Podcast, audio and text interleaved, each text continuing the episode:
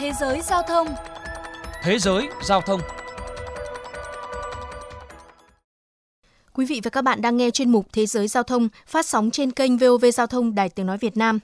Thưa quý vị và các bạn, một quan chức giao thông cấp cao của thành phố Moscow, nước Nga cho biết, thành phố lên kế hoạch tăng gần 4 lần số lượng xe buýt điện mà nước này vận hành trong những năm tới và thay thế tất cả các phương tiện giao thông công cộng đang chạy bằng xăng hoặc dầu diesel bằng các phương tiện thay thế xanh hơn vào năm 2030. Để tìm hiểu thêm về vấn đề này, mời quý thính giả cùng nghe bài viết sau đây. Moskotran, công ty điều hành mạng lưới xe buýt và xe điện của Moscow cho biết, đội xe điện khoảng 600 chiếc của họ sẽ tăng thêm 400 chiếc vào cuối năm nay, thêm 420 chiếc vào năm sau và sau đó là 855 chiếc, nâng tổng số lên hơn 2.000 chiếc xe buýt điện.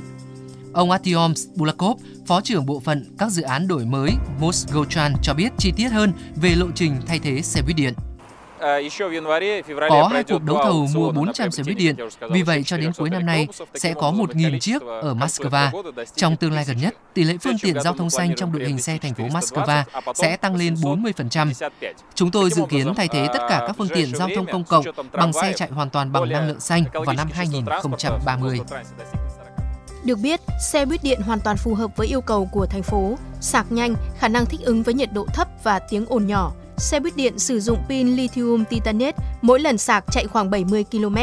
Đặc biệt chỉ cần từ 6 đến 12 phút để sạc lại, tốc độ tối đa là 75 km một giờ.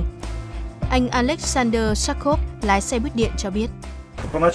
Trong vài chuyến đi đầu tiên, nó không phải là không thoải mái, nhưng có cái gì đó hơi không quen và tôi có cảm giác như thể là động cơ không hoạt động vậy.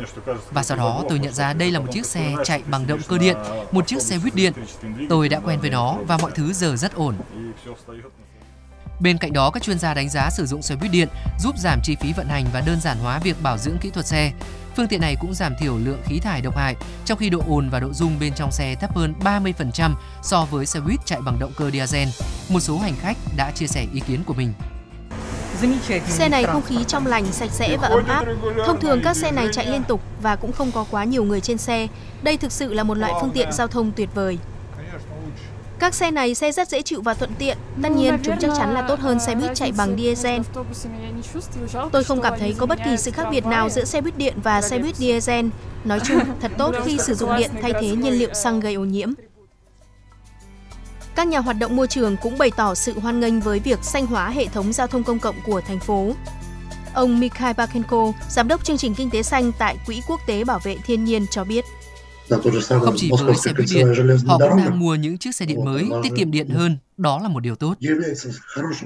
Hiện đội xe buýt điện của Moscow có quy mô lớn nhất ở châu Âu, nhưng ông Babenko cho biết vẫn còn một chặng đường dài phía trước và phụ thuộc rất nhiều vào kế hoạch thay đổi hành vi của người dân Moscow để ủng hộ các phương tiện công cộng xanh hơn. Dịch vụ chia sẻ xe không thay đổi hành vi của mọi người và không giải quyết được vấn đề ùn tắc. Nó chỉ làm giảm số lượng xe hơi đậu trong sân. Điều còn thiếu lúc này là một kế hoạch nhằm thay đổi hành vi của cư dân thành phố. Mọi người sẽ từ bỏ phương tiện cá nhân và sử dụng phương tiện công cộng hoặc là xe đạp.